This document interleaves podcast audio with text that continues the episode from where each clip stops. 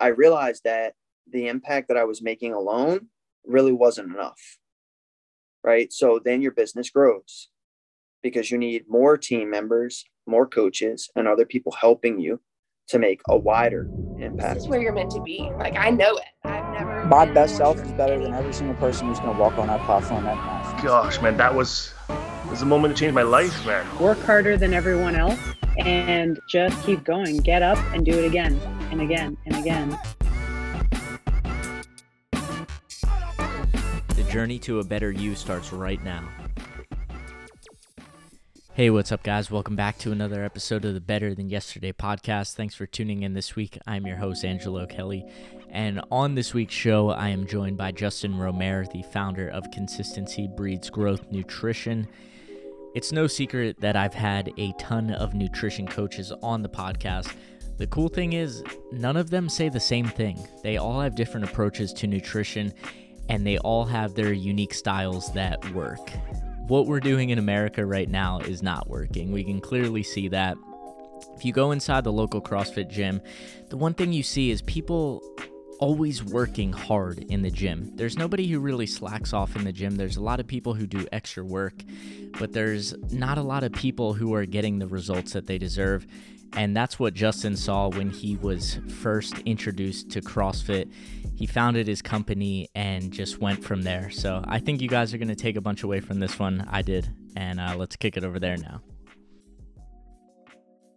I was just looking at the CrossFit pyramid yesterday. I was at a CrossFit competition. My girlfriend was competing, and they they don't tell. I feel like they don't tell you that, but the base of the pyramid is nutrition, and a lot of people don't know that. You think you just go to the gym and uh, that's kind of it, but the base, the whole the whole premise of what Greg Glassman was trying to do 10, 15 years ago was nutrition first, and then all the working out, all the extra stuff comes after that. Yeah, man, and uh, CrossFit in and of itself, the CrossFit methodology is a, a beautiful, beautiful thing when executed correctly and checking your ego at the door. Unfortunately, they're not very good in my personal opinion, on the nutrition side of things, of providing a sustainable solution for people. Yeah, in theory, like, yeah, we can all eat paleo. That would be great, right? But the reality is that that's not sustainable for most people. And when we talk about nutrition, we have to talk about sustainability.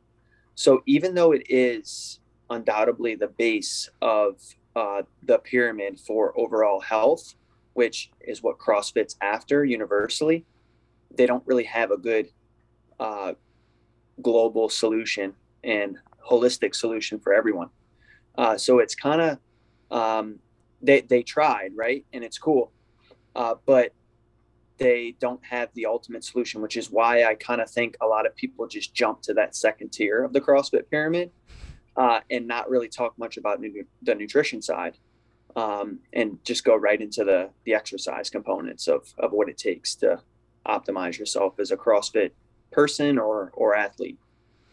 Yeah, and it's just so personal too. Like there there's so many different factors, stress levels, hormones, all of those things come into play. So you can't really have just one diet for for everybody and at work. I mean, if it was like that, then everybody would be in really good shape. Everyone would have a six pack, and you probably would be out of a job. But luckily, you're not, and uh, you can really dive deep with individuals that way.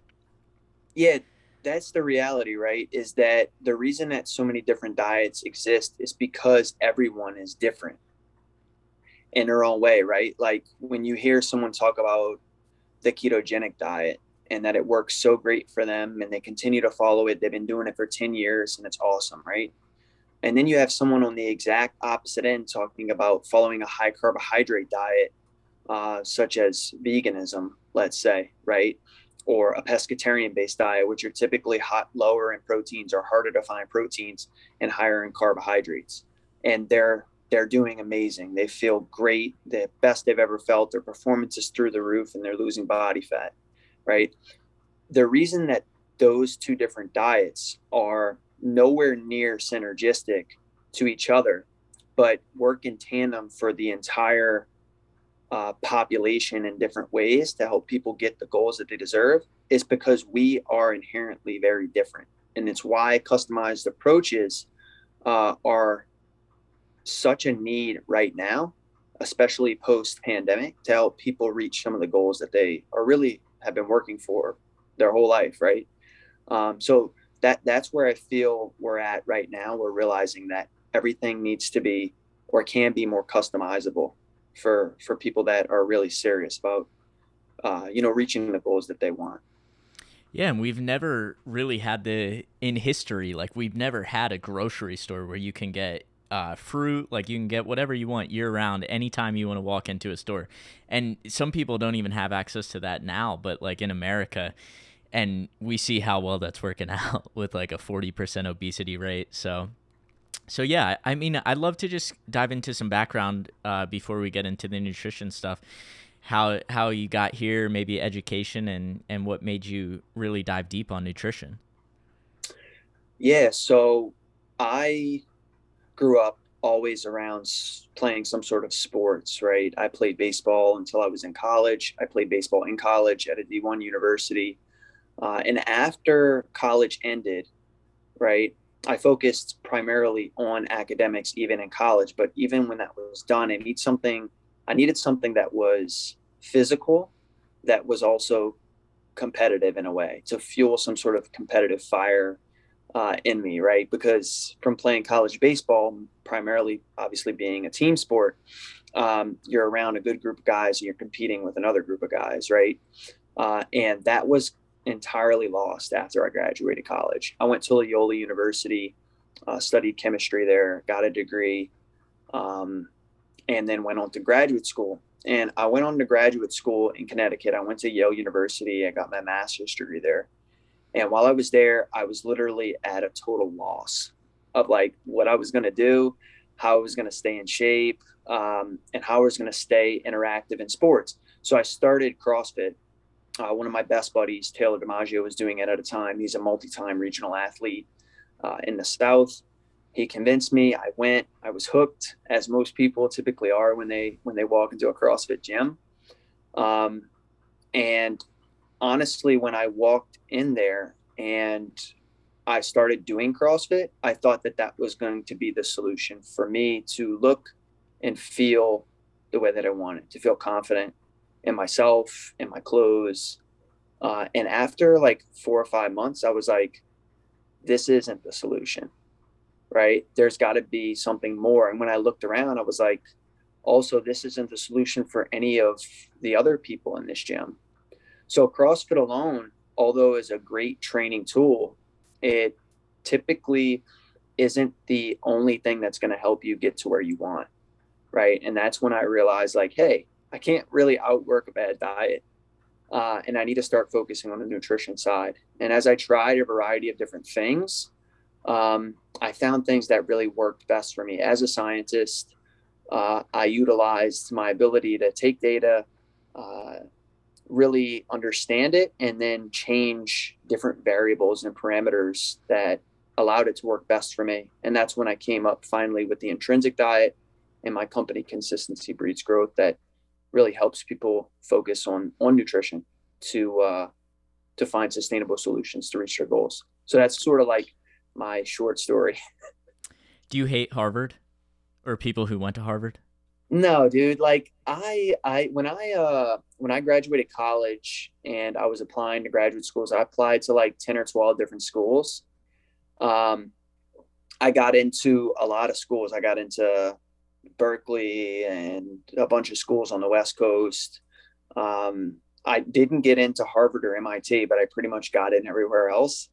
Um, but there's actually a Yale Harvard rivalry football game every year. So like we go to that and that was awesome. But I didn't have like a connection to college sports while I was at Yale like I did when I was like in college back home. Like I went to Loyola, right? But like obviously the big college team is LSU. Mm-hmm. Like we we hate Alabama, right? Yeah. Like that's just the reality. But like it's not really that sort of rivalry for me but to answer your question, no, like I never really had any bad interactions with anyone from any other Ivy League schools. Uh, it's kind of fun to poke, you know, poke at rivalries between Ivy Leagues and things, but it's not something uh, that uh, that concerns me or anything like that. yeah, that's funny. So what what were you doing academic wise with chemistry? Yeah, so I actually got my master's degree in organic chemistry. I was uh, synthesizing a variety of small molecule therapeutics uh, through the field of total synthesis. Um, we worked on projects related to neurological disease as well as uh, HIV and AIDS, a number of other methodology pro- projects associated with trying to make those small molecules that could be eventually, uh, you know, utilized as a treatment for some of those diseases and uh, you know that's where like i seriously was surrounded by some of the smartest people in the world um, understood like what it was going to take to learn things and become an expert. And after i graduated there i started to utilize what i had learned to be able to understand specific concepts and become experts on actually implementing that on a nutri- on the nutritional side. Um, so that's that's sort of currently the, the backstory behind my my scientific backstory at least. Yeah it's very interesting. I have no idea what you just said.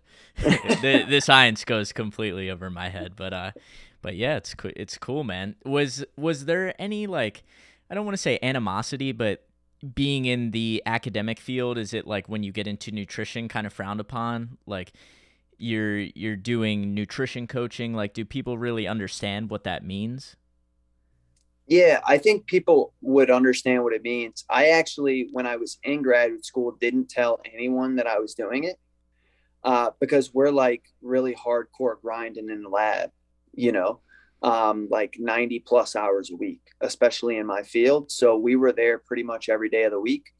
Um, so to sort of mention that I was also doing something else uh, unrelated, it wouldn't have sort of been been been uh, ideal for me as I was trying to you know get my master's degree at the time. Uh, but yeah, of, of, course, people definitely knew what it what it was. It it is, I think, what sort of you're you're mentioning here brings up. Uh, it's sort of like a soft science, or people consider it to be a soft science because everybody feels that they claim to know nutrition, um, but in reality, the only thing that they know is typically what they've they've done food wise for themselves.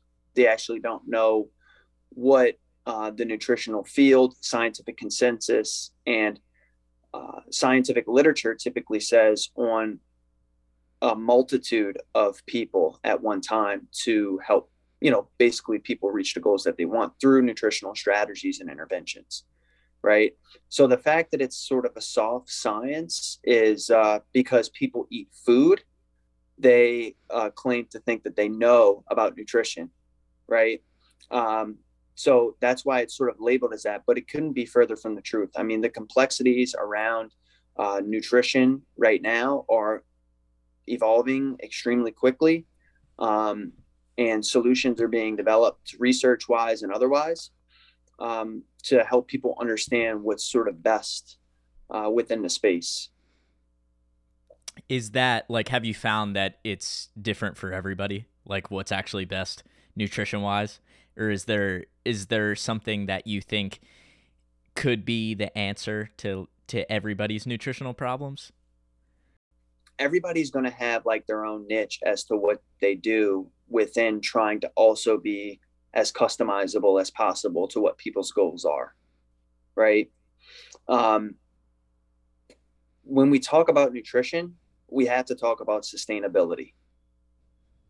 So what typically seems to be the most sustainable for people is having a healthy enough food behavior and relationship to enjoy all of the food and food products that the world offers without overeating on those foods and understanding how to portion them out to hit the calories that are conducive to their goals, their body weight, their height, their age. Um, that's the most sustainable thing that I think most nutrition coaches can say on a very basic level. Um, what sustainability looks like is very different for a lot of people, but typically what happens we know what's unsustainable right and typically that is the demonization and um, elimination of a variety of food or food groups And you want to try to avoid that as much as possible. So, one way to do that is to incorporate more of those foods and understand how to portion them out correctly so that you can enjoy them and still reach the goals that you want. Uh, and then obviously taking it a step further, being able to do that over the long term so, so that you can keep the goals that you work really hard for. So if there was one thing that I've seen, it's finding sustainability through the incorporation of all the foods that you enjoy. Yeah, essentially not pinning yourself down to one thing or trying as best you can to not eliminate certain things.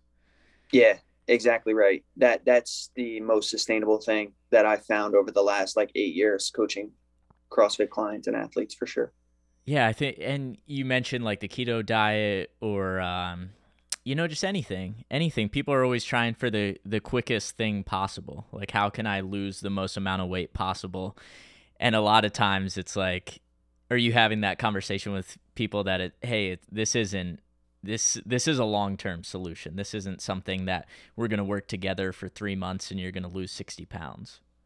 Right. Yeah, man. I mean, if you like dive into an ocean and you go like 50 feet deep, um, you got to swim 50 feet back up to get out. You know what I mean? So, people that think that they can dive 50 feet, um, let's say gain 50 pounds, right? Let's make that analogy and think that they're going to somehow uh, only have to swim 20 feet back up to reach the goals that they want are uh, are sadly mistaken and it's a common fault amongst the american population to want to sort of rush things and be very impatient um, but they have to go back uh, the same way they came right and that's the same the, the it's the same thing with fat loss with anything else it takes time to build the sustainable habits and lose weight at the right rate to allow you to make sure you don't have to do the process again. You're mentioning goals a lot. What's that conversation look like with a with a client? Maybe you know a lot of times we have these as it comes to nutrition like we want a six pack or we want to we want to really um, take time off our Fran time or whatever it is in the gym. Yeah. Like we we always have these goals that are tend to be numbers based or or a certain look but like how do you you talk to a new client and really get those actually like hey what do we what do we really want or is is that goal even worth it right yeah so in our assessment phase we really leave it very open to the client or athlete because we want to see independent of what we think is possible what our expectations are what they really feel like they want to achieve right? And we we make goals for a lot of different reasons. Um, but the first thing to understand is after we get a client intake or questionnaire form back, is to immediately figure out what the purpose behind their goal is and what's their why behind that goal. So let's take the scale, for example. A lot of people have the goal of losing fat, right? They want fat loss, maybe to achieve a six pack, maybe to feel more confident in their own skin or in their clothes, maybe to look like they CrossFit, whatever it is, right? And the number that they come up with, let's say it's a fat loss of 20 pounds, they want to lose 20 pounds of body fat. That number is entirely made up, right? Someone else could come to them and say, Hey, I think you need to lose 15 pounds. Someone else could come to them and say, Hey, I think you honestly need to lose 25 pounds. The number 20 pounds that they came up with is totally made up by them right? There's nothing out there that typically told them that that's the amount of weight that they need to lose.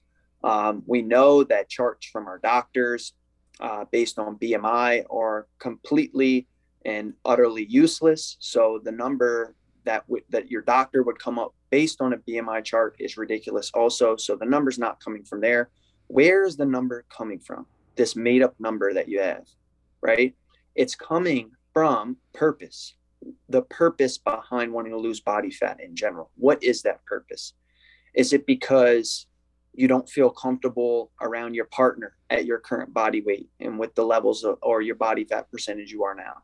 And you want to feel sexier in the bedroom? Is it because when you go out to your with your friends um, or on the beach, you have to wear a different type of bathing suit than you typically would like to, right?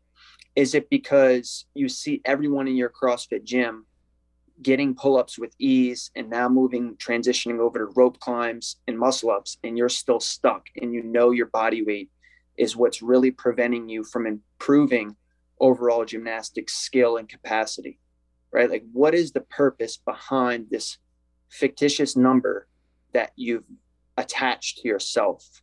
And understanding that purpose is so critical, and having clients and athletes say them out loud, manifest them is so critical because without that purpose, the sustainable habits we build are just short lived, right? They're just once we reach the 20 pounds and there was no purpose behind this made up number, we don't have anything to latch onto to make sure that we keep those goals, right? So when I talk about goals and expectations and things like that with clients, if there's no purpose behind that goal for them, it's not truly their goal.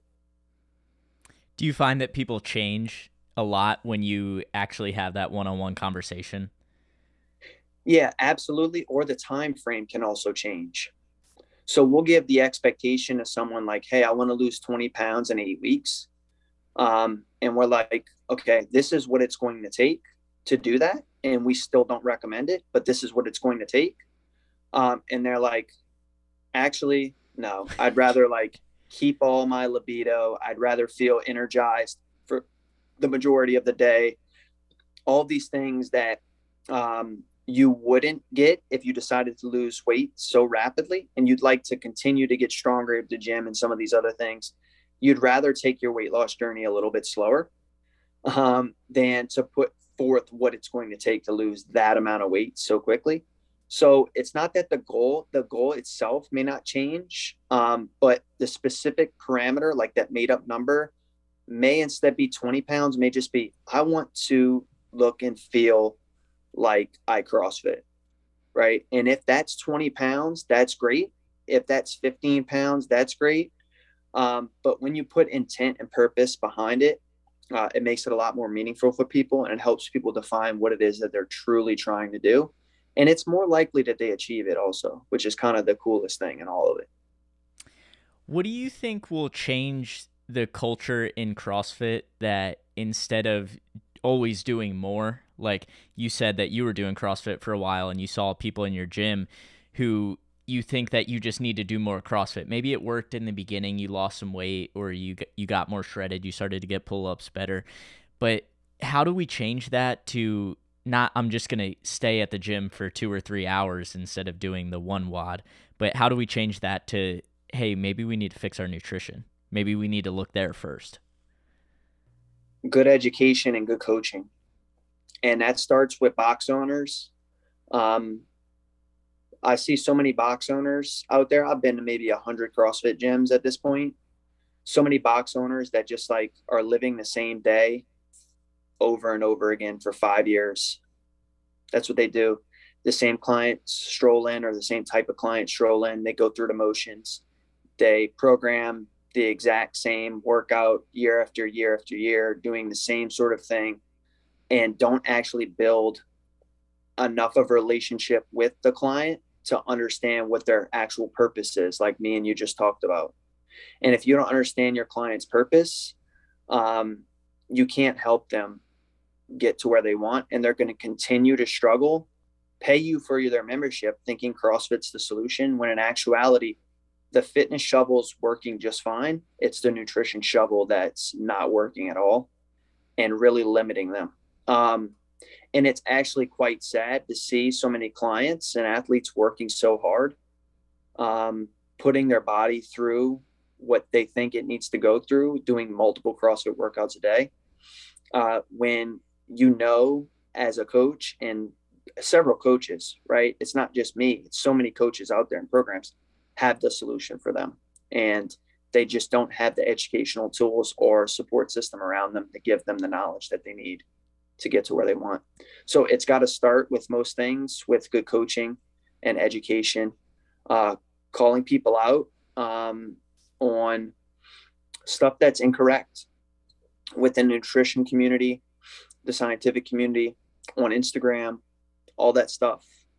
Uh, if you know something to not be true and you're an expert on it, you have to you have to move forward and and make sure people understand, especially if it's on your own platform, so that people do get access to the correct information. Yeah, there. I mean, there's a lot of people out on Instagram who just have six packs and who are trying to sell something, like, hundred percent. And dude, that's. I mean, it would be pretty easy. Like if if you just got shredded and and you ate chicken and rice and broccoli, and you could tell people this is all you need to do to look like me. Like, why not? But it. I mean, it is good that we we do have experts to call them out and to who really do have a, a deep knowledge of of nutrition and that this stuff just doesn't work for everybody. Yep. Yeah, I agree with you. Did you experiment with macros in the past or how did you kind of shift away from from not having clients count macros? Yeah, so I am very uh my life's a delicate balance, man. Like I got two pups, I got a wife, I got things that I like to do, and I don't want to waste time doing things that I don't want to do. Right. I want to be as optimal as possible, just the way that I've always worked, let's say. And most people do too. Right. When I started trying to figure out a solution for myself when I walked into a CrossFit gym, of course, the typical whole 30 challenges and paleo, wrong challenges, and a variety of things were coming up. Right and also, if it fits your macros, IIFYM was very popular at the time and still very much is. Um, so I started experimenting with this, right? As a scientist, I was I enjoy the numbers and it's kind of cool to like start to understand what your food intake is on a quantitative level of some sorts, right? As opposed to qualitative, which is what most of the name diets are, like paleo it's not really an amount. So there's no quantity associated with it. It's all qualitative. What foods can you have and cannot have, right? Same thing with a variety of other name diets that we know and know that don't work. So the science behind if it fits your macros is sound, right?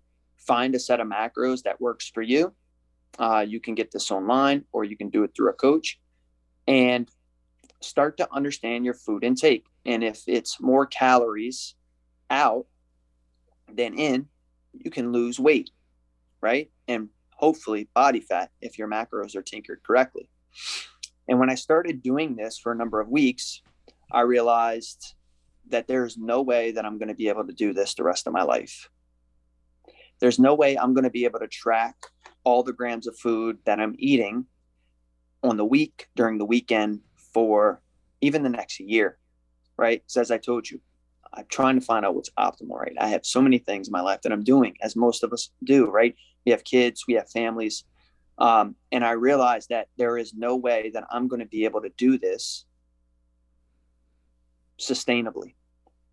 And as I mentioned a little bit earlier in a podcast, I said when we talk about nutrition, we have to talk about sustainability, right? So when I started my company, uh, Consistency Breeds Growth, I focused on helping people find solutions of sustainability that did not involve tracking macros for that reason. And when I started this company eight years ago, and I said that macros weren't sustainable, people laughed at me. Nobody's laughing now, right? Or not nearly as many people are laughing now uh, because they realize that tracking macros isn't really enter, any better on the sustainability side than any of the diets we demonize today, like paleo and whole 30 and vegan and keto, right? Because let's face it, all of those different diets can get you to your goal, right? The paleo paleo challenge or just the paleo diet in general, it's a pretty sound diet. It gets you away from the standard American diet. You're eating more whole foods. Uh, some of some foods uh, that are eliminated or inflammatory for some individuals, which also helps with inflammation, helps them feel better, helps their workouts improve. The paleo diet overall, it's a pretty sound system. The problem is that it's not sustainable, right? Macros, the same thing, right? Not that it takes away the foods that you're able to choose from. You can choose all the foods that you want. It's really cool that you can have that flexibility. But the amount of time that it takes to track every gram of food forever isn't sustainable either. So my personal opinion on this is that those two diets, although very different approaches, still have the same problem. They're not sustainable long term, right? There are some really great coaches out there that help people track macros, right? Hundreds, probably even thousands. In the CrossFit space, there are even some really, really successful coaches that help people track macros. To those coaches, always my question is are you helping people with an exit strategy to quit tracking macros eventually once they reach their goal? And typically, the really good coaches are doing that. Track macros and find a sustainable solution afterwards that doesn't involve the app being being an extension of yourself. The MyFitnessPal being an extension of yourself. That's what we need to eliminate and get away from. And to do that, you have to build some subset of skills around food and understanding what your portions and other things are going to look like to maintain your goal right? And if you're constantly tracking the app that's not really possible um, unless you have a really good coach teaching you how to do that. So that's sort of my thoughts on macros and like how it's a really sound scientific approach. I just don't think it's a sustainable approach to track macros forever. So there needs to be other solutions for people. So do you think it is valuable to to do it for some people though? Like is tracking macros something that you would recommend to a certain certain person? Absolutely. Yeah, I think look, and that goes for all diets. Um, even like the whole 30 challenge at your gym. Like that's good to even go through once. Once. Not every single time yeah. your gym holds one every year because you still are at the same spot that you were when they ran the first whole 30 challenge. Right? Run doing the whole 30 challenge once, eliminating some foods, alcohols, those things are good. Right? May not be sustainable for you, but you can learn a lot from doing that. Right? Paleo. You can learn a lot from doing that. Right? Uh, same thing with macros. That's even better. You can learn a lot more calculating macros than you typically can with paleo and whole 30. Everybody's on this sort of different journey, right? So, yes, absolutely track macros and learn all the skills that it sort of allows you to build while being a disconnection and extension of the app. But then you need to find some sort of sustainable solution once you reach your goals, right? Um, so I do recommend for people that haven't tracked macros before and have never started to understand what the amount of food in terms of the calorie they're taking in to follow something that allows them to start to understand that. And there are a lot of different ways to do that, but macros is one of them. And build the skills and understand what it is you're actually eating. And then you can move to more towards other developed systems um, that will allow for sustainability. Yeah, my my problem when I don't actually track macros is that I typically undereat if I'm if I'm tracking, I at least know. And yeah, there's some points where I'm gonna go a day without tracking, and I work with um, Emily Wagner, who I know was a former coach of yours, and and she's kind of preached that when we're more towards a competition, you need to be more dialed in. But once you're out of that competition prep mode, it's like, hey, you need to take those untracked days, and you need to, if you're if if you're not going to track like you don't need to track vegetables all the time. Maybe like a week out yeah it's important to to make sure you're not getting 10 extra grams of carbs that you don't know you're getting but most of the time you don't need that. But i just have a problem like in general overall not eating enough protein not eating eating enough carbs if i don't if i don't pay attention to it. Right. Yeah and if you start to build skills around portion sizes rather than just have relying on the app to do it for you you can start to be better on track when you're not tracking. And you bring up emily. Emily um, is an example of one of those good coaches right? She's an example of one of those coaches that uh, help you understand like hey we need to track macros right now because we have a goal in mind. And uh, to maintain these are some of the parameters and protocols i want you to use to maintain your goal and these are some tricks for being able to stay on target without tracking. And uh, like not tracking vegetables or hey just focus on a protein goal right? It takes a lot of the stress off a lot of the anxiety and things that come with tracking macros for some individuals. And then when it's time for a competition or maybe something similar for someone, depending on their goals, they can uh, hit tracking their macros and doing that with sort of full force instead of this sort of half lazy, like track half the day and not, or track during the week and not during the weekends. Um, but still, eventually, there needs to be a long term exit strategy for people without tracking as well. Yeah, one of the things I notice, I, I've just had a ton of people on the podcast with in regards to nutrition, just because I think I think it's so important, and everyone brings their unique spin on it. Like you don't track macros, other coaches do, but I think everybody has has something valuable. But what I've learned is that the nutrition part is important. What you put in your body is super important. When you put in your body, that's all good but a lot of this stuff has nothing to do with food. Like it, it's your relationships. It's your how you're looking at yourself in the mirror how you're looking at the food that you're eating. Is it nutritious or do you think oh this is a good food or bad food? Like all that stuff plays such a big factor in it instead of just hey are you eating six grams of chicken or five gram or not you wouldn't eat six grams of chicken, but six ounces, you know, like that stuff. Yeah, yeah. That stuff really doesn't doesn't matter as much as the uh, the individuality and and kind of what you're what you're talking through on a daily basis. Yeah, I mean the one the one part is like like you said the habits and people being able to just understand the educational side which is kind of what we touched on earlier and then there's also the psychological component of eating and helping people um, understand what the emotional responses to food really is and that's what a lot of people don't realize. Food is not just fuel. Fuel is so food is so much more than just fuel. It's uh you know it's us getting together with our family on the holidays right? Um it's feeling comfortable and good.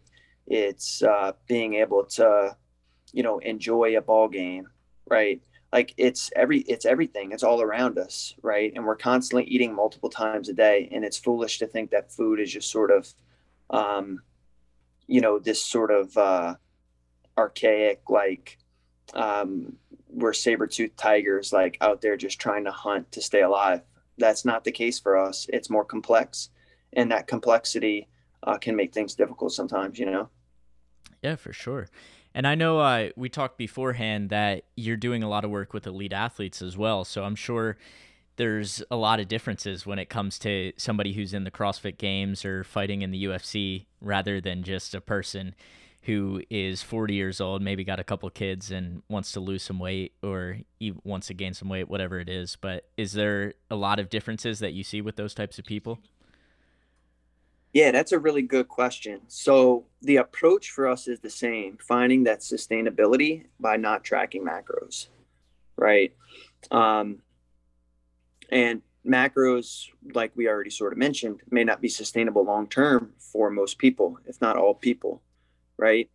Uh, and then also like the level of specificity that the app requires for you to hit 170 perfect grams of protein really isn't necessary, right? Like if we had 4.5 ounces versus four like that's not what's keeping people from reaching their goals. Same thing whether we had a banana versus an orange. That's not keeping people from reaching their goals right? Um, so why are we tracking with such level of specificity and eliminating people's freedom um, and having to take up so much time to track all their grams of food?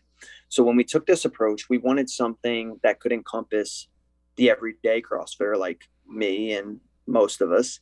And then we wanted something for athletes too.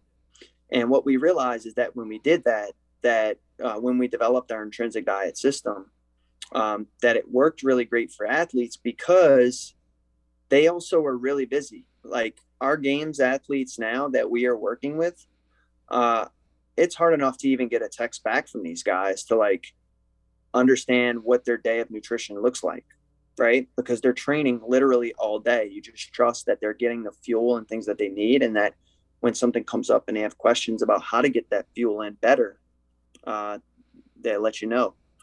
And that's typically how it works with a lot of the athletes. Saxon Panchik, for example, and Sam Kwant. We work with both of those guys, and you'd be surprised. There's a lot of similarities between regular sort of everyday weekend warriors and CrossFit and games athletes, but there are also some differences too. So for them, the goal is very different, right?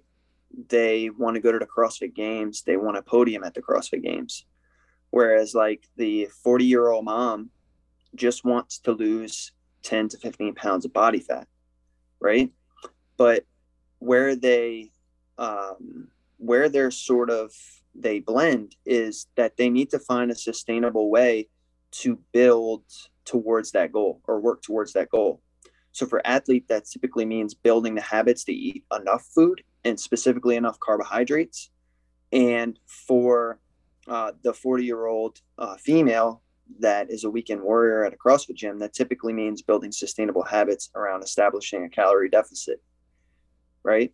So even though the goal is very different, they actually are very similar in a lot of diff- a lot of ways. In terms of the actual how you work with the athletes, right?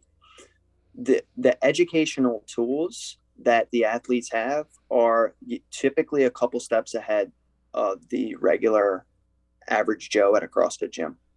So they already have a pretty good understanding of protein, carbs, and fat, what they typically should be eating and they need to optimize ways to get in more of those foods and then the right kinds of foods as well as nutrient timing strategies and protocols as well right?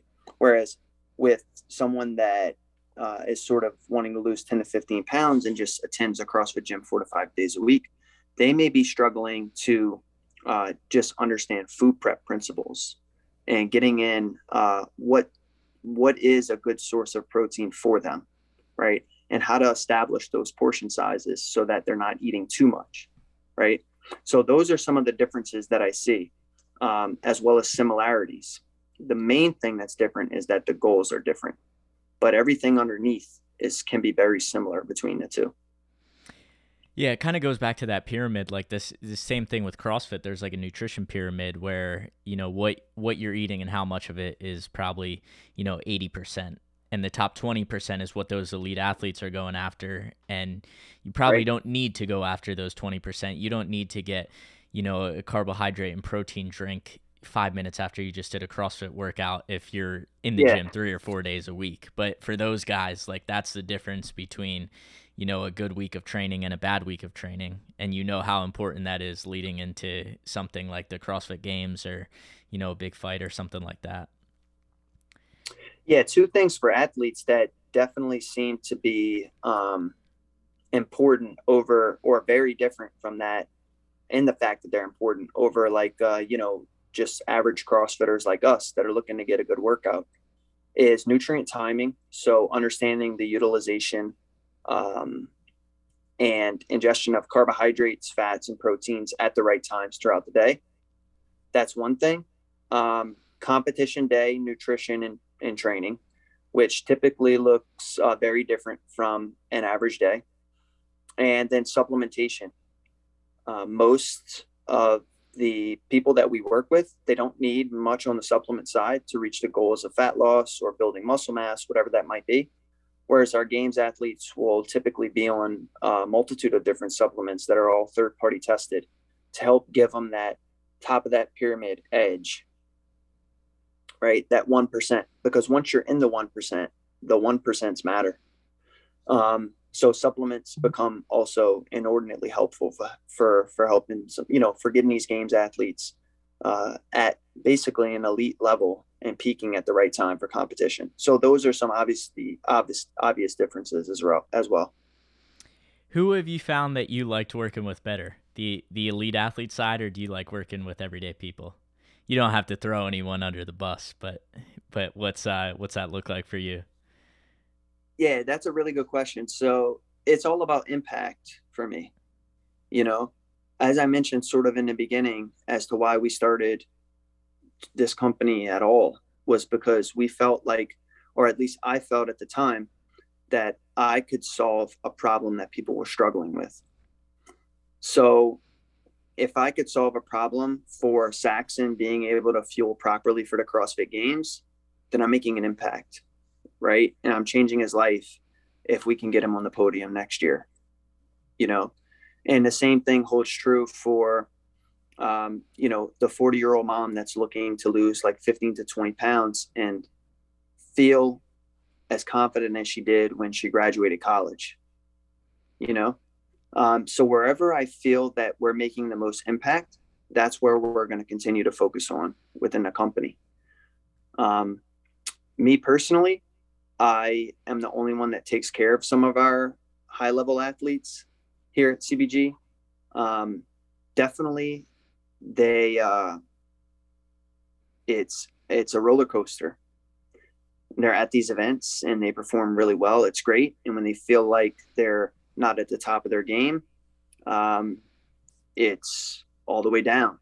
You know, so that's sort of a lot of there's a lot of emotions uh, there, and it's uh, it's fun to figure out solutions for those guys and gals to make sure that they're at the top. So um, I know that maybe doesn't answer your question. It's really about impact, but I enjoy, I really enjoy working with uh, with anyone that's involved in the sport of CrossFit at any capacity. To be honest. Yeah, man, it's it's got to be tough though. Like, like how much are you? You know, nutrition plays a huge factor, especially in in multi day events when you're doing 15 15 workouts over the course of a week or a weekend. But like you're not you're not the one out on the the competition platform. So I'm sure there there is a lot of that like hopefully this works and then you kind of just hold your breath and and if it goes really well then it's like that's awesome. If it doesn't, back to the drawing board and you kind of kind of have to make some changes. Yeah, and it's all multifactorial, you know. I mean, you learn stuff from different athlete athletes all the time about what works best for them on game day, and you're constantly optimizing that. I'd be foolish to say that I have the perfect game day strategy set out for Saxon at this point, or that I have the perfect game day nutrition strategy set out for Sam at this point. I don't. We're constantly figuring out as they do more competitions what's going to be best to be able to fuel them appropriately, you know. Um, and to be honest, like you say that, like you're the nutrition coach, you got a lot of weight on your shoulders, but dude, there are people with a lot more weight on their shoulders than me during these competitions. So yeah, I feel it heavily, of course, but I kind of let these guys, I give them all the knowledge and things that I feel that they need to make really good decisions to refuel and recover. And I just let them go play, you know, let them, let them go perform. Um, but you got to remember these guys got programming coaches now. They have sponsors that are depending on them to do really well uh, spouses, family members, parents. So to be at the nutri- the just the nutrition level is one of the safer sort of spaces, you know. Um, but it the pressure is totally fine. But I just want to highlight that that you know, yeah, I feel uh, very, I feel super important to be uh, a part of of all of the sponsored athletes that we have in their journey to the CrossFit Games and to do well there but man, they got a whole team behind them helping them do this, uh, and it's just cool to be a part of it. Yeah, and uh, I talked about with Jess last week that you, you know the these athletes there's so much that goes into it and uh, I see the same thing in weightlifting like you think you see one person lift the bar at the Olympics and it's like they had they had a coach they had a nutrition coach they have somebody running their social media there's so, there's so much that you don't get to see but it's pretty, dude. There's it's so pretty much. cool though. I mean, you talked you talked about you were at the Rogue Invitational and like the these events are getting pretty crazy with the the prize money and just how how well they're put on. Like this is at this point it's a legit sport. F- four or five years ago, you didn't really know if it was gonna be be that thing, and now it's you know. 50 60,000 people are watching every event on on YouTube and everything like that so it's pretty cool dude, the sport's been validated. Uh, I've been wanting it to be validated for a really long time so that, um, you know, people that and sponsors that have the money to get behind it can support these athletes because they're professional athletes, man. They, um, they work just as hard as anybody in the MLB or the NFL to get where they want. And uh, people enjoy watching. So the money's there. I'm glad it's going uh, to them. They deserve it. And yeah, looking forward to seeing a lot more in person events, man. They've been pretty electric this past year. Yeah, for sure. So I, I wanted to ask, like, what what kind of brought you to this like this service mindset where you're always like chasing after you know there's there's something that you do with uh, foster fit that we can certainly dive into but it just seems like you're you're kind of chasing after helping people like what what kind of brought that on yeah man so i'm an entrepreneur dude so the entrepreneurial mindset is that they want to at least my mindset is that i want to make an impact and through problems that people have right? Sort of what we talked about before, right? And I started doing that through obviously getting paid for the services that I provide, right?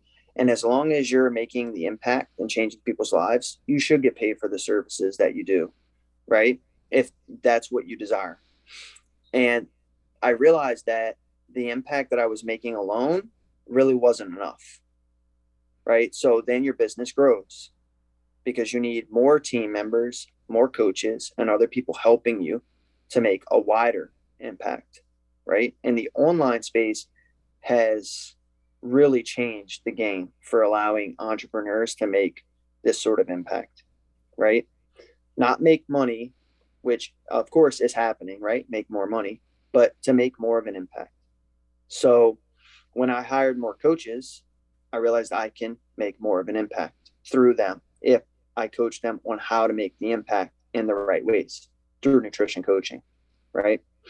Um, inherently, there are people out there that also just been dealt cards that not only aren't your own cards, but that you'll never even understand, you know? And that's where I feel that the foster community is, uh, especially for kids. So I've had the idea for a really long time, about four or five years, where I wanted to make an impact in foster care. I, I myself am adopted, uh, and it's always been something super special to me. And uh, dude, I've been given everything. Like I made the most of my life. Don't get me wrong. I've, I've, I've, I am where I am because of, of me, and I've had a lot of help along the way. Um, but a lot of people don't have that. Um, so I wanted to come back and show the community, uh, the foster community, um, that they can enjoy some of the things that I also enjoy and that I know the majority of us joy enjoy. And one of those things is CrossFit. So through Foster Fit, um, we're providing foster youth and teens with CrossFit gym memberships. And that gives them it's sort of three three arms to the business. It's a nurturing and loving community right? At every CrossFit gym, we know what um, the coaches and the people there are capable of to offering relationships and love. And that's one thing that foster kids don't typically have. It's also tackling the rising obesity rates in kids in the United States specifically, uh, and even higher as a result of the COVID 19 pandemic. And then the third arm is normalcy and consistency. Um, a lot of the foster kids will change homes anywhere from seven to 10 times. And they don't have, and that includes schools. So they don't have any normalcy and consistency in their life. And we're hoping that as an organization, uh, Foster Fit, we're able to provide youth with CrossFit gym membership so that even if they switch locations, they can just immediately attend and be awarded a scholarship through us to uh, con- to go to a CrossFit gym, right? And then continue to do that even if they move again, so that they always have that one thing that they can kind of bring with them. Um, so I started my entrepreneurial journey really as a nutrition coach, but obviously I'm doing a lot of other things now for the purpose of impact. That's it, nothing more, you know. That's awesome, man. I love it.